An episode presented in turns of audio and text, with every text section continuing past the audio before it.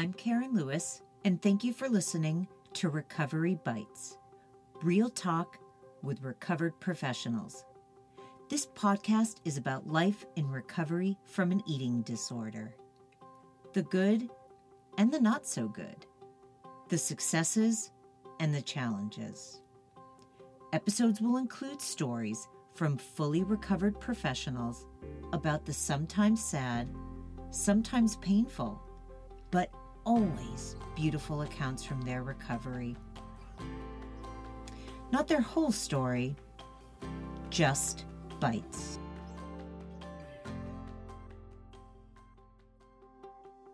All right, everyone, here we go.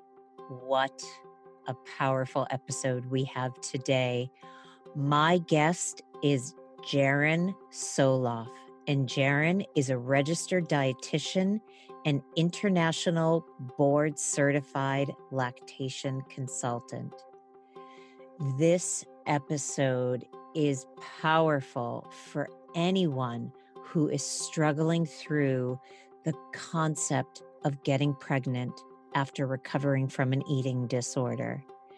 This podcast episode is powerful for anyone who is not feeding themselves adequately during pregnancy or after.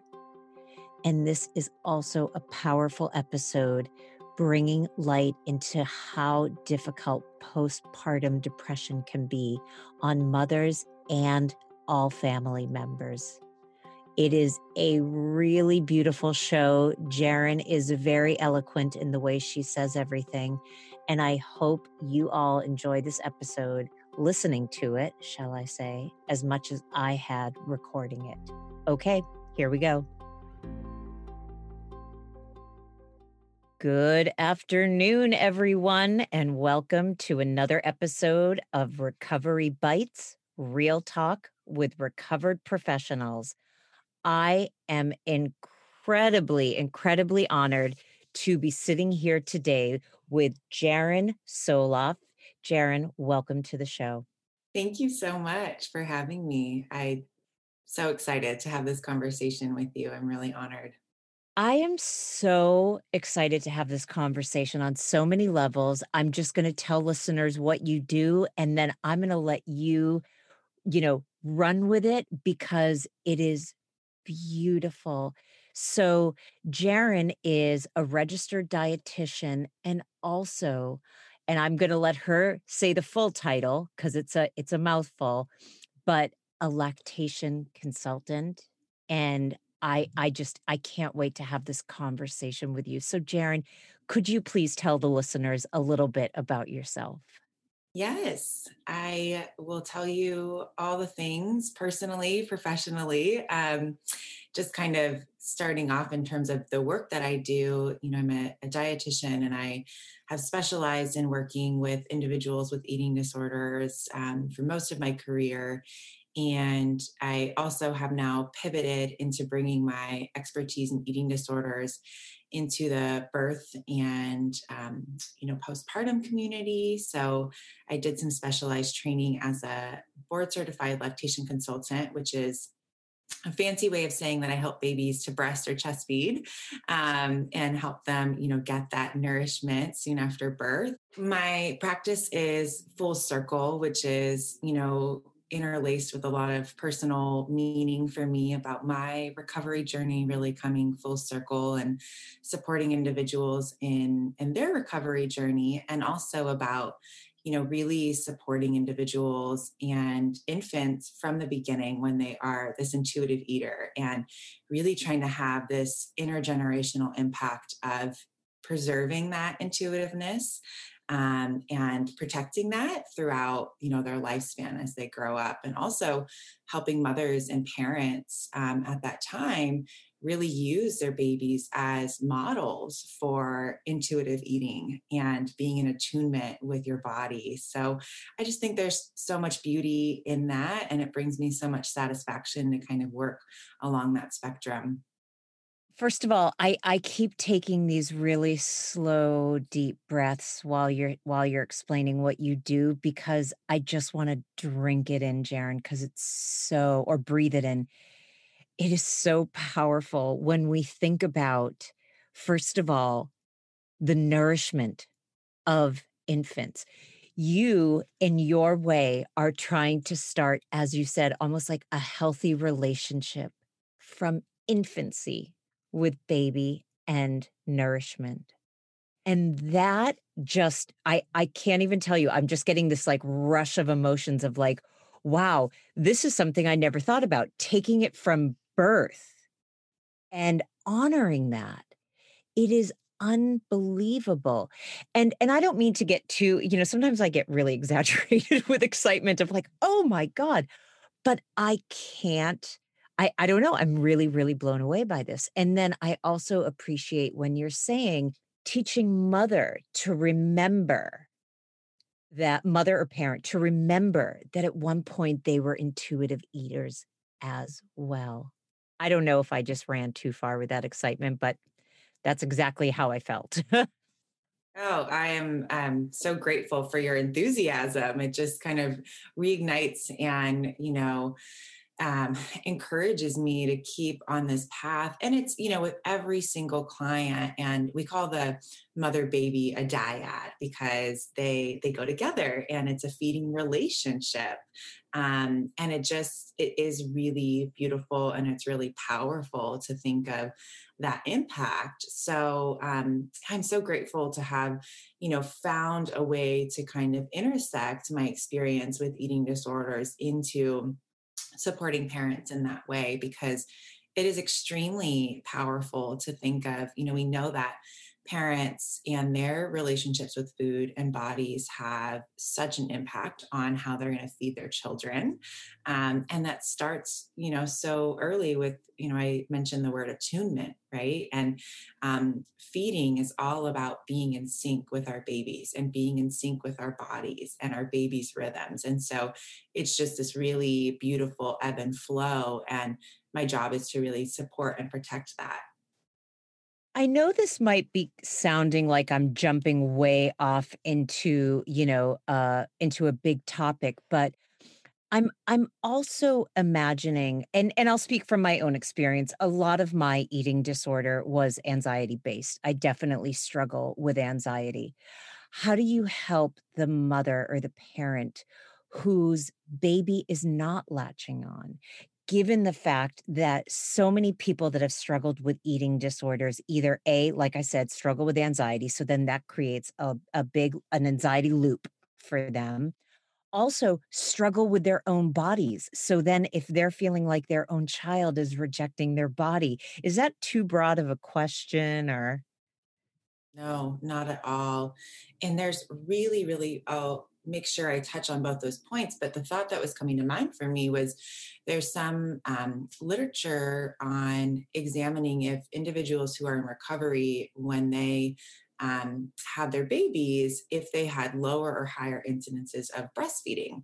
And they actually found that, you know, individuals in recovery breastfeed just as frequently as individuals who, you know, have not been in recovery um, which I thought it's just interesting to see if there would have been differences in any way. So, um, you know, recovered individuals are just as committed and really want to have that, you know, feeding relationship and that experience of breastfeeding. What I see in terms of the anxiety and the, you know, lack of of body trust, which we really try to build and work on in recovery, is like I shared, using your baby as a mirror so, you know, if baby is having trouble latching or if there's just stress in that feeding relationship, it really is about kind of reconnecting and being in attunement. I think, you know, any of us as mothers during that initial feeding experience, it is really stressful. And on top of that, maybe if we have our own anxiety, um, our own expectations of how we want that feeding experience to go, um, it can be really difficult to stay out of that black and white thinking because unfortunately birth and postpartum similar to you know the black and white thinking of the eating disorder world is very rigid. It feels very like you need to breastfeed your baby and you need to make all their baby food and it can be just ridden with so many you know really polarized kind of ends. So I work with parents on making sure that we're checking in on those expectations, um, that we're preserving mom's mental health and well being. So that doesn't always mean breastfeeding at all costs.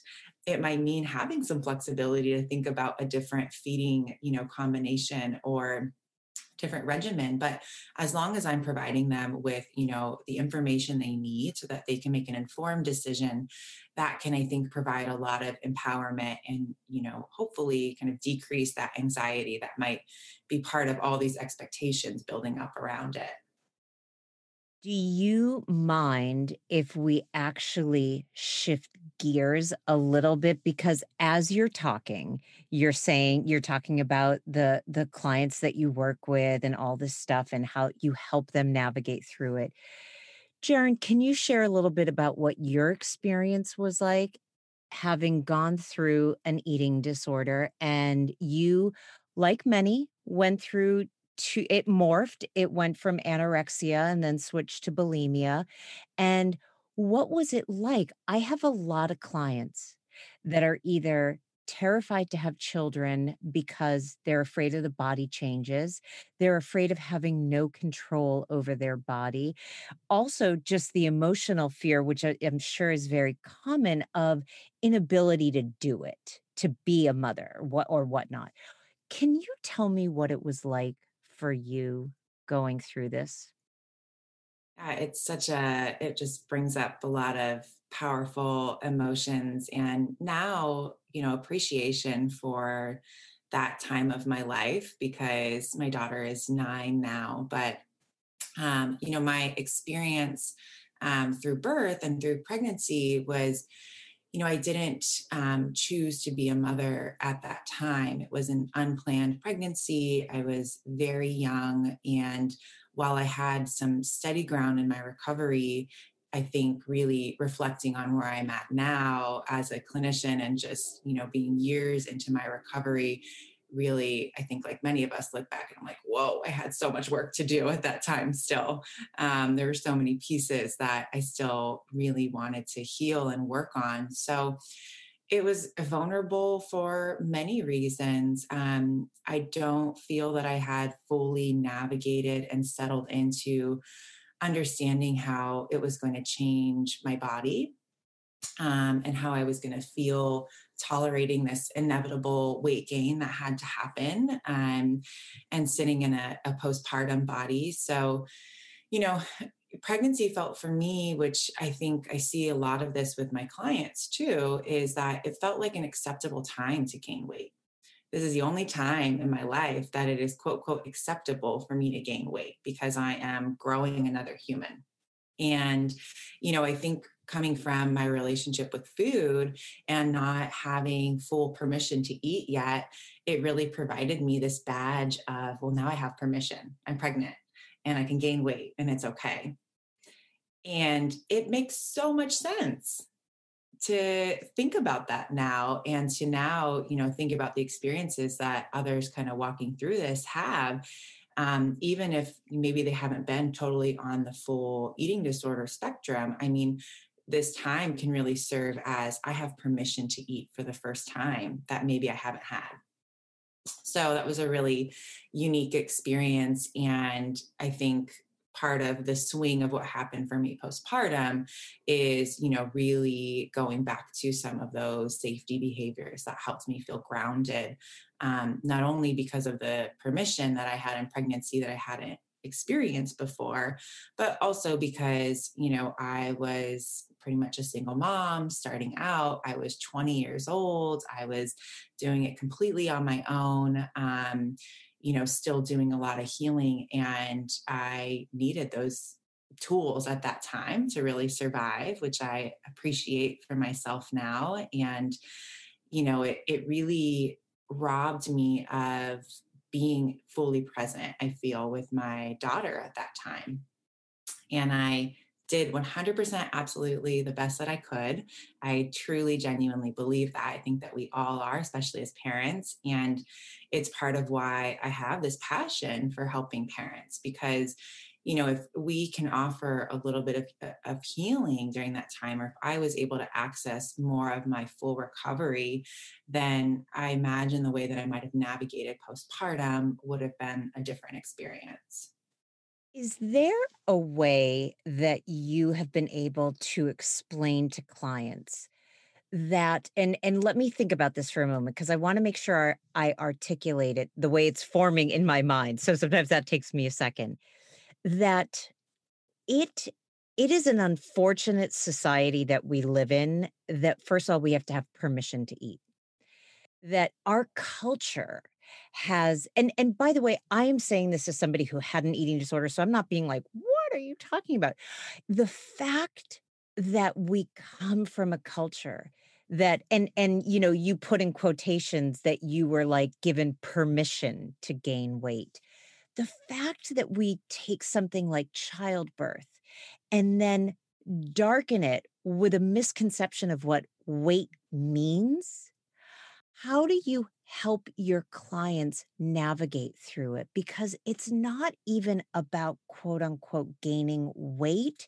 It's about your body providing a beautiful home for your your newborn child regardless of how the body responds mm-hmm.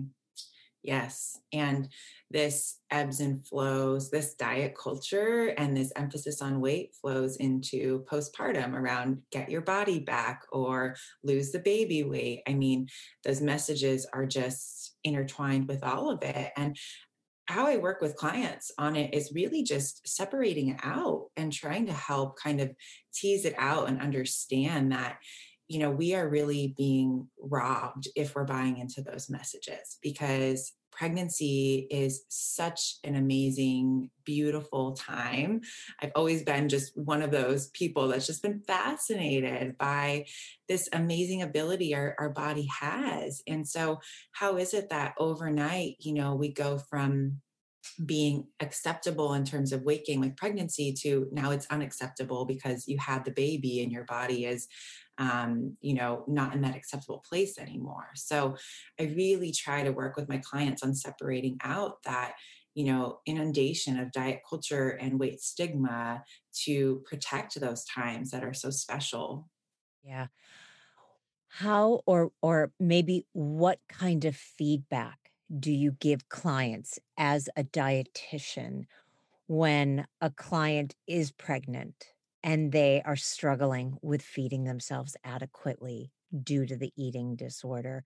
When they are still binging and purging due to the eating disorder or binging how do you help a client through that? Because that's got to be really really complicated Jaren. It's it's emotions are already really high because you're pregnant and some people part of their eating disorder is they just don't like to tolerate any emotions even good ones so they turn to their eating disorder I know that's a big question, but it's a million dollar question. How do you help? It's a million dollar question and it's a it's a process. You know, this is part of the the healing that we do and um you know, I, of course, if someone is really struggling with nourishing themselves adequately during that time, I think we have a lot of conversations, even during pregnancy, around like, you know, doing it for the baby. I'm doing this for the baby, which of course, can be a huge motivator, specifically for individuals that are in recovery during pregnancy and navigating that. You know, they're really highly motivated to um, protect that and make sure that you know baby is growing and getting nourished appropriately. So we can use that of course but i also want to hold space for the individual for the mom. This is not just for your baby. This is also for you. I mean this is your experience of becoming a mother, becoming a parent. And, you know, this eating disorder and these behaviors and this avoidance or whatever it might be um, is really taking you away from this huge identity transformation. And, you know, we think about the conversations we're having around increasing rates um, of postpartum depression and postpartum anxiety and I can't help but separate these two of like how weight stigma and, and all of these pieces have really impacted the mental health of someone during pregnancy and how that really comes full force during postpartum. So I hope that answers the question i'm really working to balance both yes we can use the motivation of you know nourishing this baby that you're growing and also you know thinking about protecting your role as the individual and helping you through this transformative process yeah it's it's really a powerful powerful time in people's lives do you ever get triggered working with this population, whether it's as a dietitian working with eating disorders or triggered from what your own experience was like throughout your pregnancy working with pregnant women. Does that ever come up for you? It's always something as recovered providers, we're always navigating and, and being aware of. Um, you know, in terms of like eating behaviors, that really doesn't so much come up for me anymore. I've had to navigate a lot of healing parts of my story around, you know, being a young mom and not um, feeling like I had a lot of choice in being a mom at that time and um, just navigating being a young adult and those experiences. So there are certainly feelings I think that come up for me around, you know, watching others navigate um, entering into parenthood in a certain way that I I wish that I had, or um, just the times of their lives that they might be in of oh, I wish that I, you know, would have been like settled in my career and had more flexibility versus I went back to school full time. Um, and I felt the need to really like push myself and I would have done things differently now. Um, but that just wasn't part of my experience at that time. So those feelings come up um, in these experiences. So it's it's part of my continuous healing process with my own therapist. Yeah. There's something I wanted to point out from your website because eh, when you talk about your philosophy, and you and I talked about this before we started the recording, your philosophy of how how you work with women that are struggling through trusting their body during pregnancy is just like struggling with your bot trusting your body through an eating disorder. You write, and I love how you call mama uh, we see you, mama, struggling with trusting your body after birth. We know you feel like you, quote, should just understand how to do this. Side note, for me, that was not knowing how to understand, not understanding how to be in the world. So, and I, everyone just assumed I should just understand how to be in the world. Go back into your quote we know how uncomfortable it can feel to not know how to ask for help when feeding your baby feels like something you should, quote, just know how to do.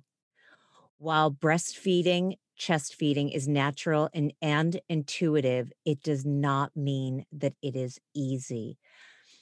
I swear, and as I sort of you know broke up that that quote by adding my own my own part it is like how my experience was being in the world. Like, I should know this. It should be easy.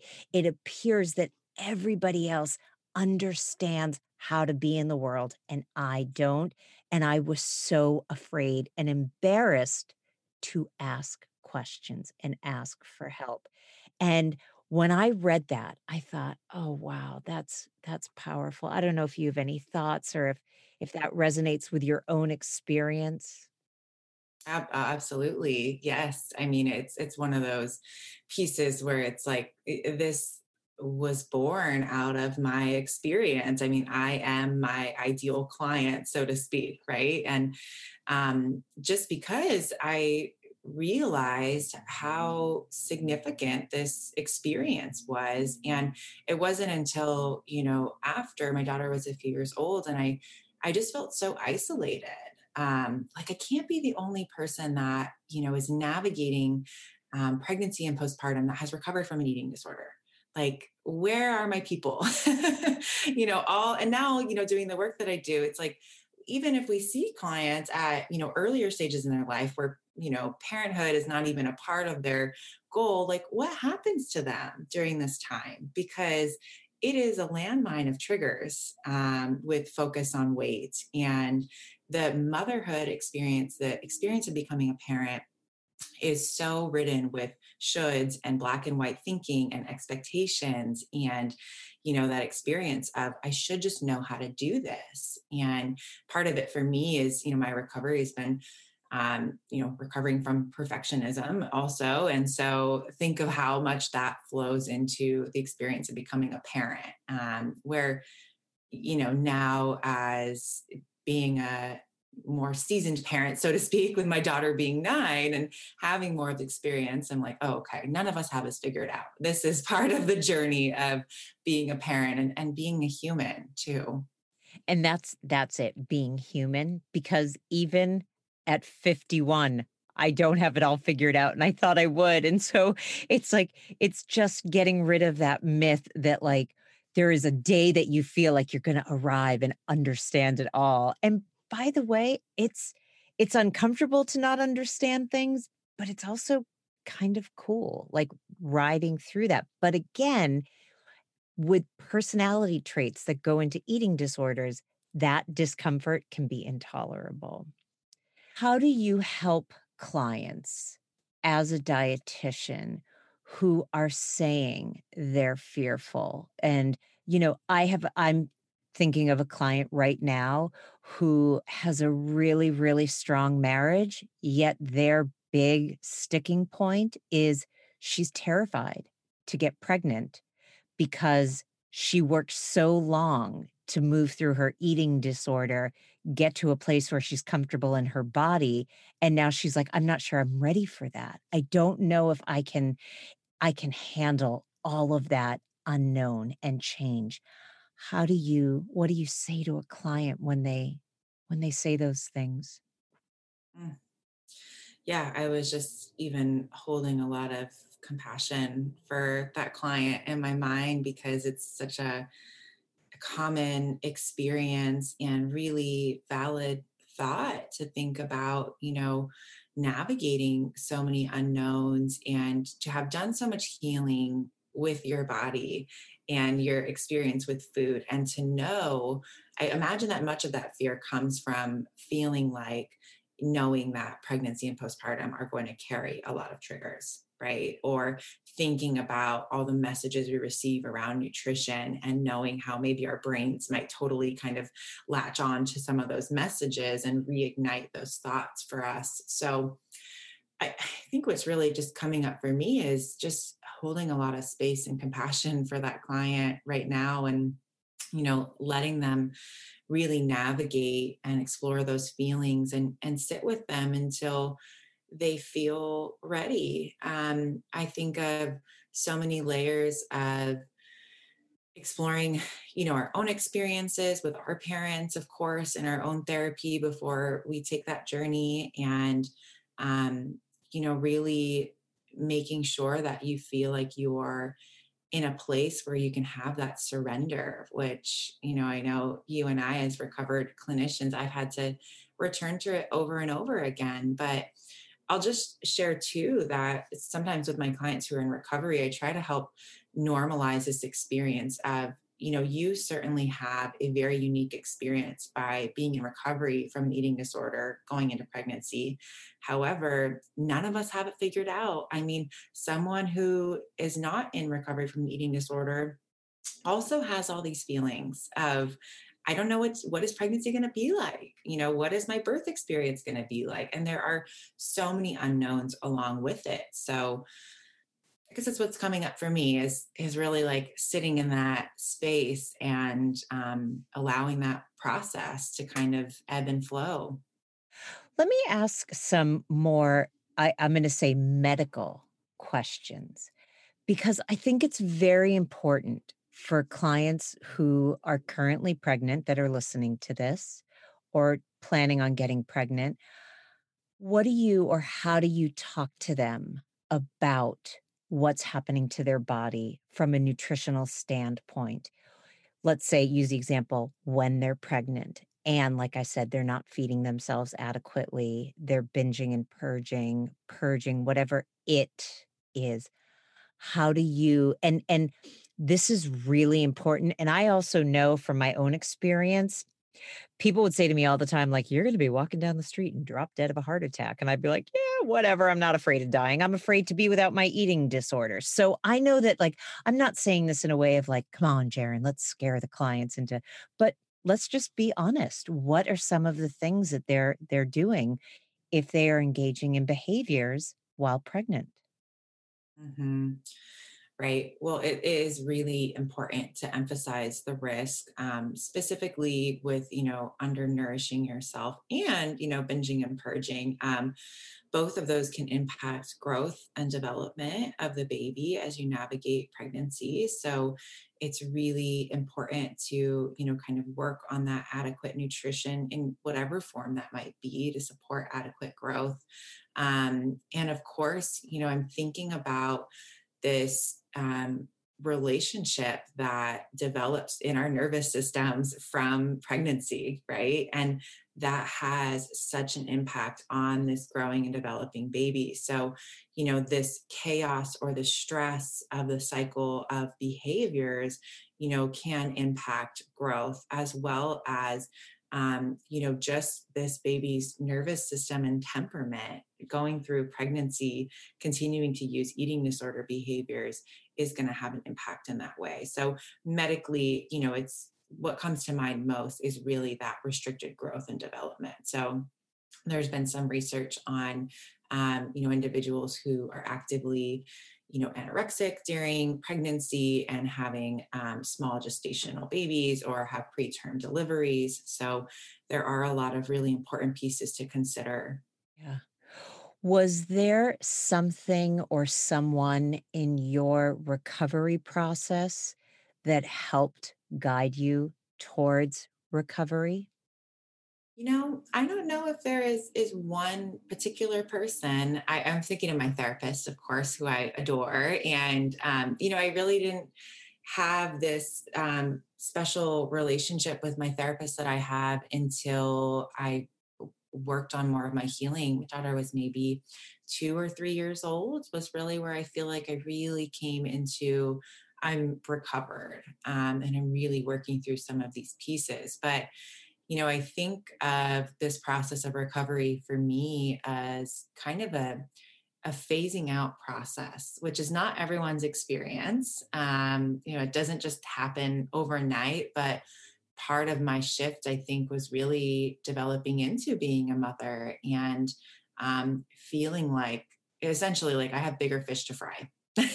I am responsible for feeding this human and oh, I do not want to pass on this stuff to my daughter. I just felt so strongly about really protecting that. And I had to embody that. So I think that really kicked me into gear. That doesn't mean that you have to wait for that time, um, whether it's during pregnancy to feel like, okay, this is the time where I have to get my stuff together because I am going to have a kid.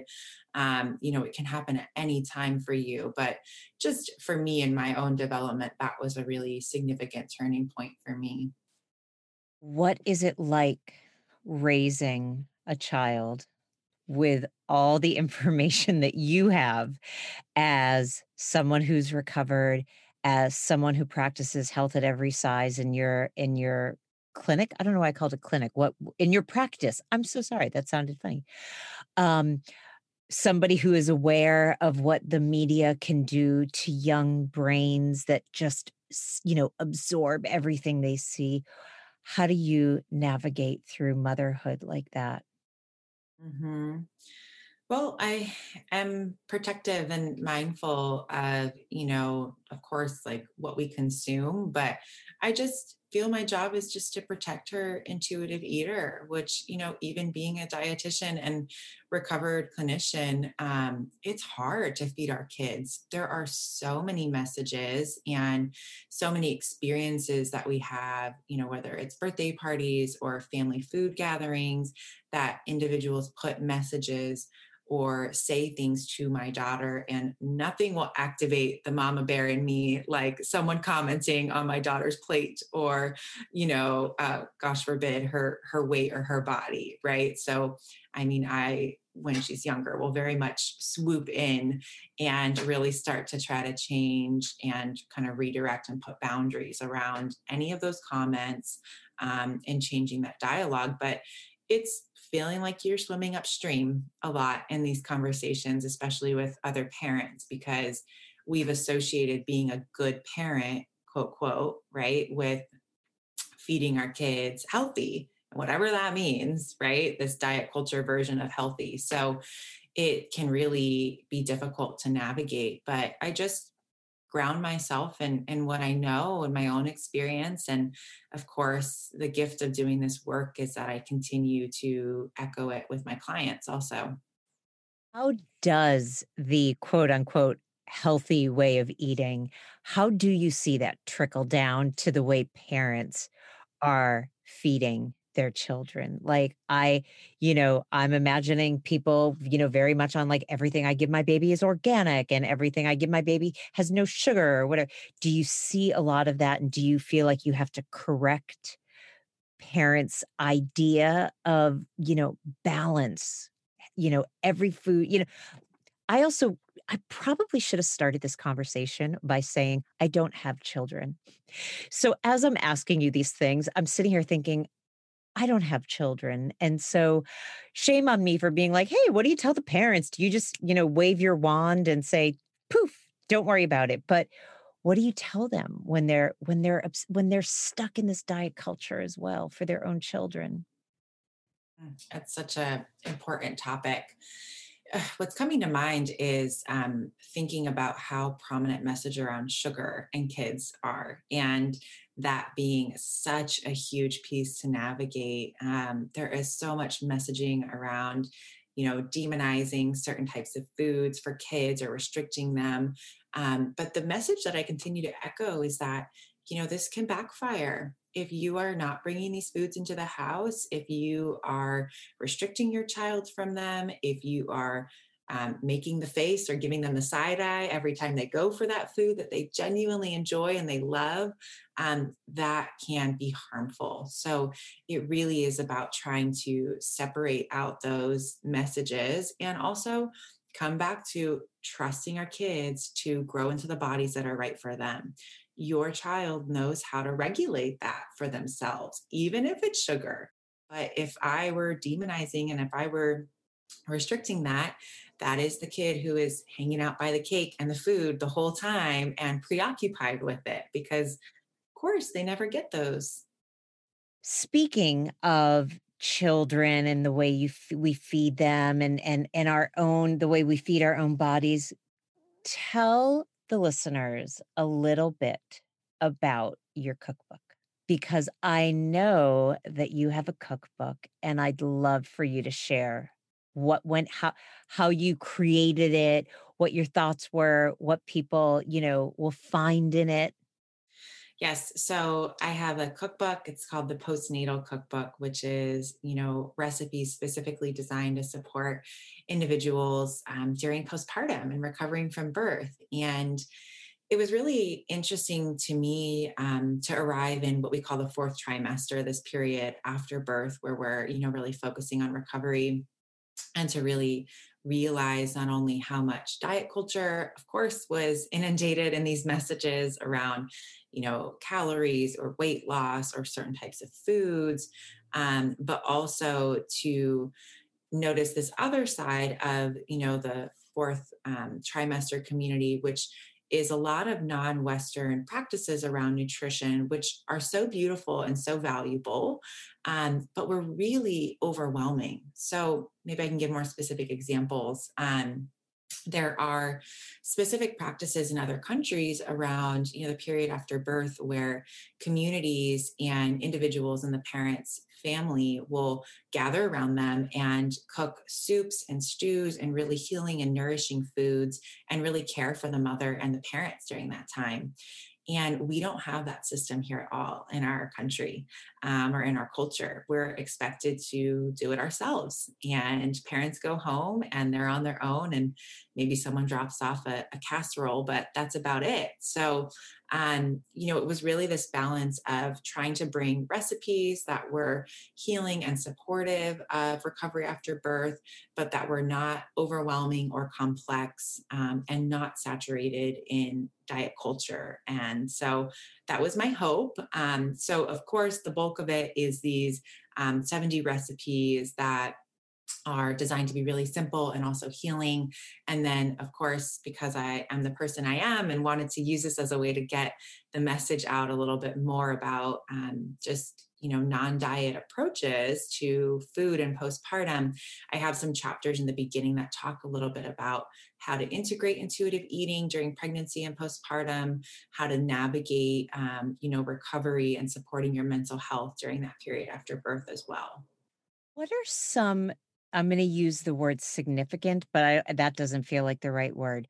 What are some of the more mm, common, I guess, symptoms that you see? Because you you do you you frequently bring up the word postpartum, which I apologize, I haven't even really delved into yet in this in this interview. What are some things that you see in with women with postpartum depression and how do you help them through it? What advice? Well, it's a, a huge conversation that I'm so grateful we're having more now. There is uh, much more awareness of it. And um, it's much more common now that we're recognizing it has continued to exist, but we have more awareness around it. So, the first piece that comes to mind, and I, I talk about this in the book, is really knowing and understanding your risk factors, right? So, especially, um, I'm thinking of you know our audience and our experiences here. If you are in recovery from an eating disorder, um, you are more at risk of subsequent kind of mental health concerns during postpartum, specifically. I always say that food is a mood altering substance. Um, so, you know, if you have used food in this way before, then it makes sense that after birth, when hormones are running rampant um, and you are sleep deprived, that there's going to be increased vulnerability with your mood. So, you know, know that you might be more vulnerable during this time. And um, you know the practices that i touch on in the postnatal cookbook and the work that we do in supporting our clients in recovery is available to anyone to support their mental health um, i think of how many messages there are around nutrition and postpartum specifically with for example, like carbohydrates, which we know are so important to mood regulation. Um, and someone who might be, you know, restricting their intake or under eating, that is going to increase their risk for postpartum depression or anxiety as well. So there's a lot of these interconnections of, you know, making sure that your nutrition is adequate during this time. And that also brings me to this idea that women are supposed to quote unquote drop the baby weight right away. And there you know we see we see ads on tv like i dropped the baby weight in 6 weeks and all this stuff which adds to the fear around food which adds to behaviors which adds to the the anxiety and the depression and I have to imagine it is really hard to just be in your body as a new mother and not be like, what are you going to do to take off the weight? How are you going to eat to take off the weight? Like the mess, as opposed to saying, oh my God, you just brought this beautiful soul into the world. And I also imagine there's shame attached to saying that you have postpartum depression because I'm assuming that the message is is your baby is a gift. It's a bundle of joy, you know, you this new family member and that's not accurate. Mm-hmm. Right. It's not accurate and it is real and it is valid and it is not your fault at all because we know there are so many factors that you know might increase someone's risk and also there are significant shifts that are going on physiologically in your body that you know can trigger the recurrence of postpartum depression or anxiety during that time.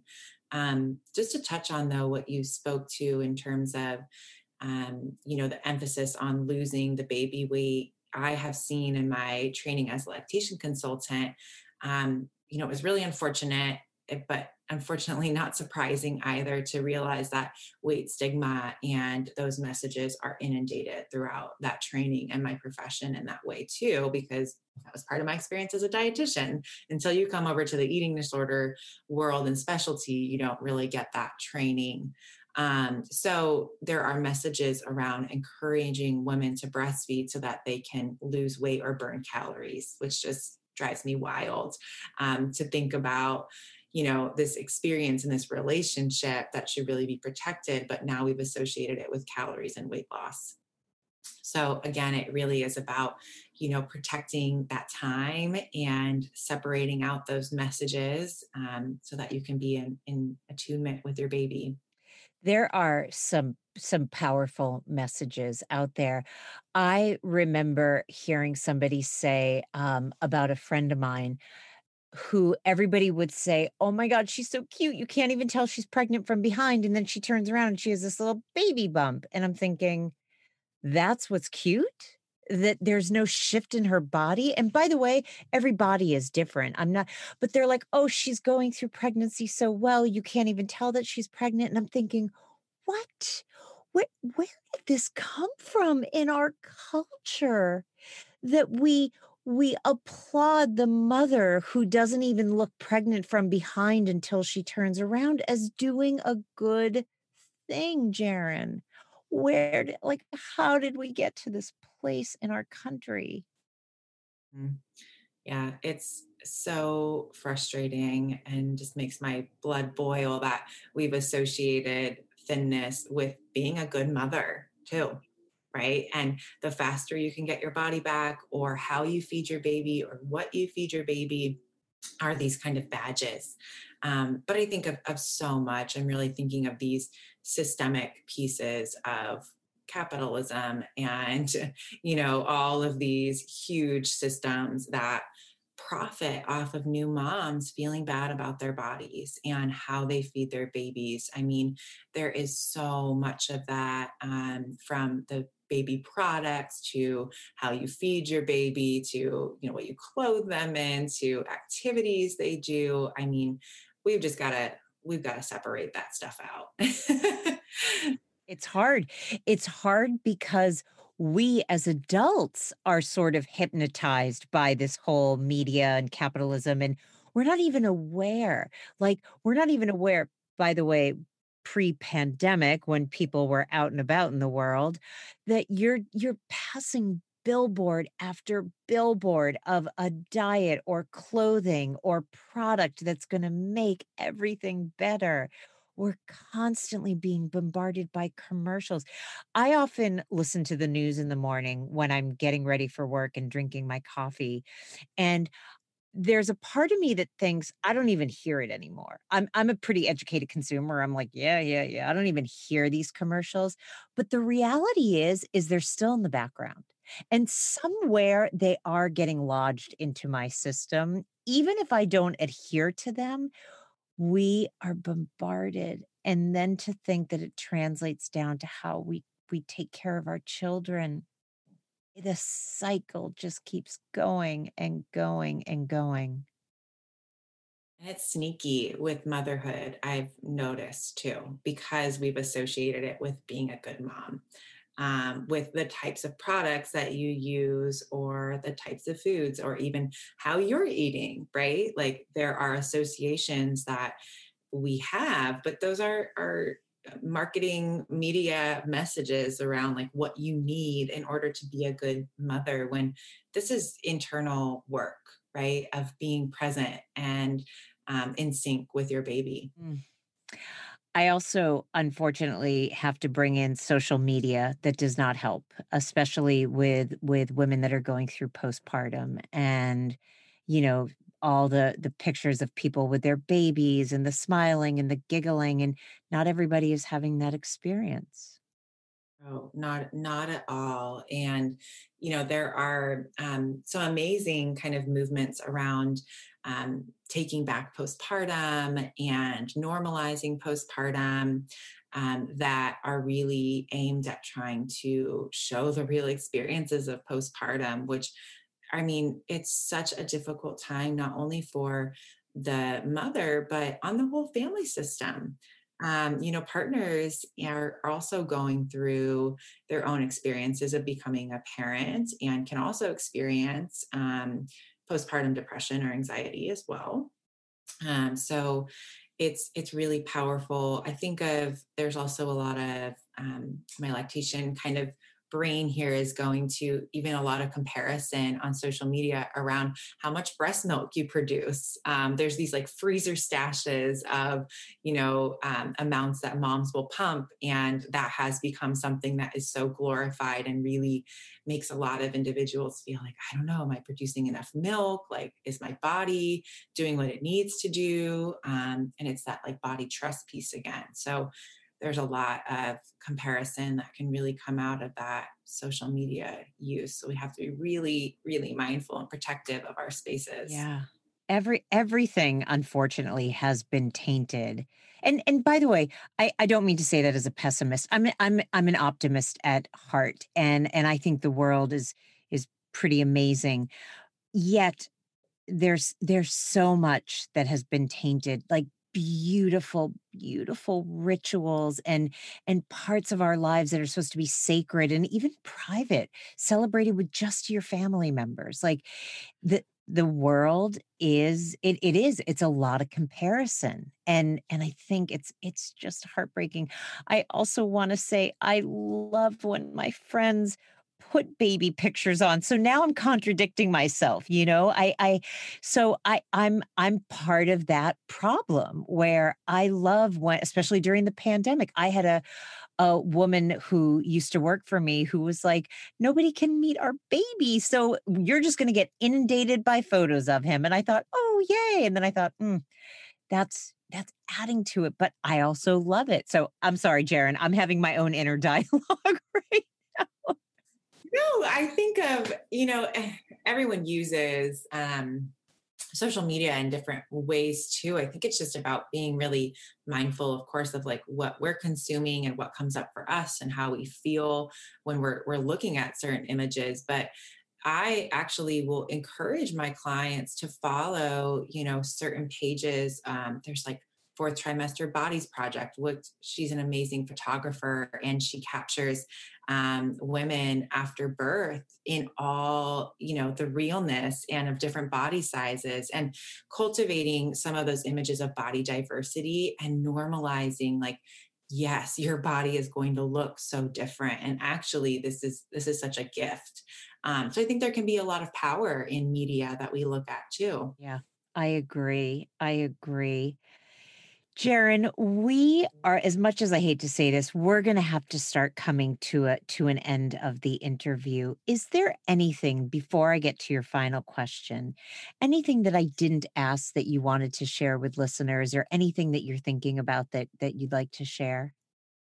Mm, I think we touched on on so much of it. My only hope is just to share with the listeners um, about these experiences and um, if it's something that you're thinking about navigating um, in terms of pregnancy or this you know recovery journey with postpartum that um, it can absolutely be an amazing healing experience. So i hope that that echoed through um, some of this interview. I i think you spoke beautifully about all of it. So fantastic. All right Jaren though before before we end i do have your final question which is if you could live in another time period, but stay in the same place you live now, when would you want to live?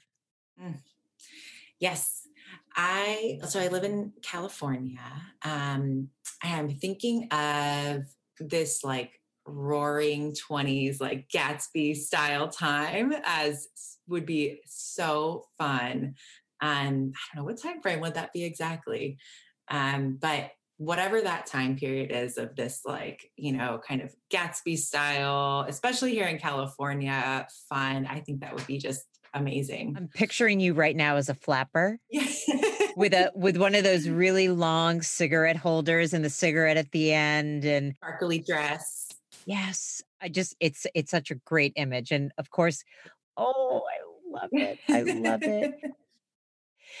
Jaren, thank you so so much for being part of the podcast. It is a really important topic and and I'm surprised it hasn't come up before. So thank you for your words. Mm, thank you for this space and this platform of the work that you do. Well, it's my pleasure. My pleasure. All right, everyone. That does it for another episode of Recovery Bites Real Talk with Recovered Professionals. I look forward to speaking with each and every one of you next week. Take care and stay safe. To wrap for this week's episode of Recovery Bites real talk with recovered professionals. And I thank each and every one of you for tuning in with me.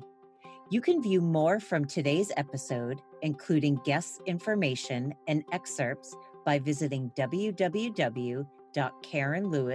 www.karenlewisedc.com forward slash podcast. You can subscribe to future shows by searching Recovery Bites on Apple Podcast, Spotify, and Google Podcast. All right, everybody, be well, and thanks for listening to my Bite for the Week.